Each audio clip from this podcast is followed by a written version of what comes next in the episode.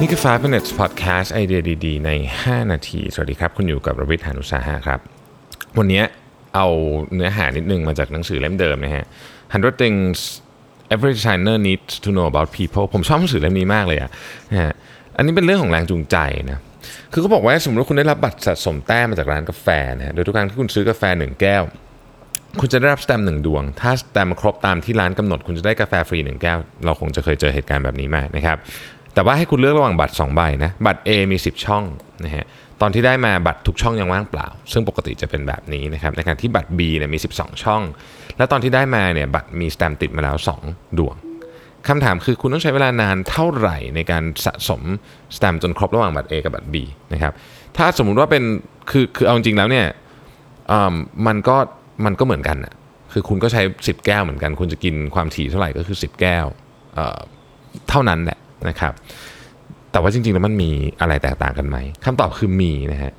คุณจะสะสมสแตมในบัตร B ได้เร็วกว่าบัตร A ซึ่งเป็นผลมาจากสิ่งที่เราเรียกว่ากฎแห่งการใกล้จะบรรลุเป้าหมาย หรือ goal gradient effect นั่นเองนะครับ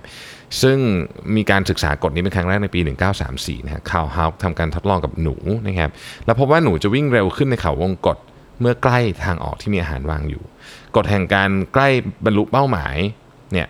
กล่าวว่าเราจะเร่งพฤติกรรมของตัวเองให้เร็วขึ้นเมื่อเราใกล้ถึงเป้าหมายนะครับในกรณีแบบสะสมแต้มก็คืออันนี้แหละนะฮะถ้าเรามีถูกติดมาแล้ว 2 อันเนี่ยนะครับ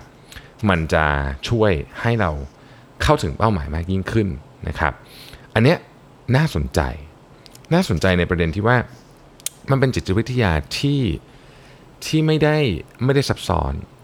แต่เป็นจิตวิทยาที่ค่อนข้างที่จะตรงกับมนุษย์แบบแบบ ถึงแก่นของเราเลยนะครับ เราเป็นคนชอบอะไรอย่างนี้จริงๆนะฮะทีนี้มันมีอีกอันหนึงฮะคือถ้าเวลาพูดถึงแรงจูงใจเนี่ยเราก็ต้องเราจะต้องคิดถึงคาสิโนใช่ไหมเวลาเราคิดถึงคาสิโนเนี่ยนะครับมันมันจะมีทฤษฎีอยู่อันหนึ่งนะครับซึ่งบอกว่าเขาเขาพูดถึงอย่างนี้ฮะเขาเอาหนูมาใส่ในกรงที่มีคาน และถ้าหนูกดคานเมื่อไหร่เนี่ยอาหารเม็ดก็จะหล่นลงมานะอาหารเม็ดนี่คือสิ่งที่เรียกว่าการเสริมแรงนั่นเอง ทีนี้มันมีเงื่อนไขหลายอย่าง เช่น ตามช่วงเวลานะครับ แบบว่าให้อาหารเม็ดหลังจากที่เวลาผ่านไประยะหนึ่ง เช่นผ่านไป 5 นาทีหนูก็จะได้อาหารเม็ดเมื่อกดคานครั้งแรกนะหรือว่าตามจำนวนครั้งนะครับ คืออันนี้ไม่ยึดเวลาละเราจะยึดมาจำนวนครั้งที่กดคานแทน เช่นหนูจะได้อาหารเม็ดทุกๆครั้งทุก ๆ 10 ครั้งที่กดนะครับนอกจากนี้ยังสามารถกำหนดช่วงเวลาและกำหนดจำนวนครั้งแบบตายตัวหรือไม่ตายตัวได้ด้วยสำหรับการกำหนดแบบตายตัว เราจะใช้ช่วงเวลาหรือจำนวนครั้งที่แน่นอนนะฮะเช่นเป็นทุกๆ 5 นาทีทุก 10นาทีทุก 30 นาทีที่หนูกดคาน แต่ถ้าไม่ตายตัวนะครับ ช่วงเวลาหรือจำนวนครั้งก็จะแตกต่างกันไป แต่มีค่าเฉลี่ยเท่ากัน เช่น อาจใช้รางวัลหลังจาก 2 นาที และอาจจะให้ทีคือ 8 นาที ค่าเฉลี่ยคือ 5 นาทีเท่ากันนะนึกภาพตามกันนะฮะตอนแรก 5 หมด อีกอันหนึ่งที่ผมพูดเนี่ยคือค่าเฉลี่ยเท่ากัน8บวก2อ่า8บวก2หาร 2 ก็คือ 5 ฉะนั้นวิธีการให้รางวัลก็จะแบ่งออกเป็น 4 ประเภท คือ 1 ตามช่วงเวลาแบบกำหนดตายตัว คือให้รางวัลโดยยึดจากเวลาและกำหนดช่วงเวลาเท่ากันเสมอนะครับ อันที่ 2 คือ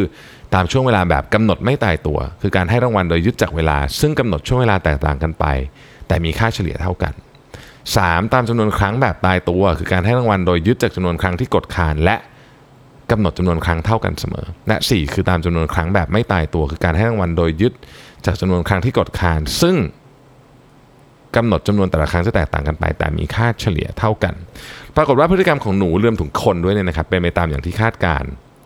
ได้จากวิธีให้รางวัลนะครับ คืออย่างนี้ฮะเเราจะบอกได้เลยคาดเดาแล้วกันนะครับว่าผู้คนจะทำพฤติกรรมบ่อยแค่ไหนเนี่ยมันขึ้นอยู่กับวิธีการวิธีการนะขอเน้นอีกครั้งในการให้รางวัลนะครับ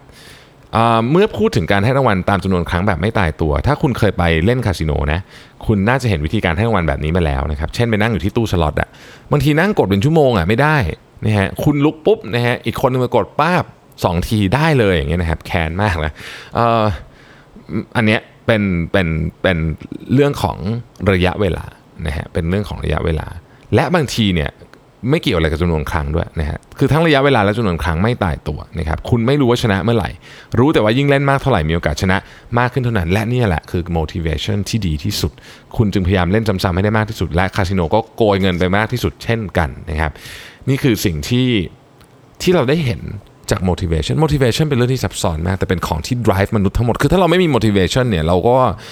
เราไม่เป็น homo sapiens แบบนี้ด้วยซ้ำเราอยากสะสม wealth เราอยากสะสมความสุข เราอยากสะสมอะไรก็แล้วแต่ที่คุณอยากสะสมเนี่ยพวกนี้มันถูก drive จาก motivation ทั้งสิ้น ขอบคุณที่ติดตาม 5 minutes ครับ สวัสดีครับ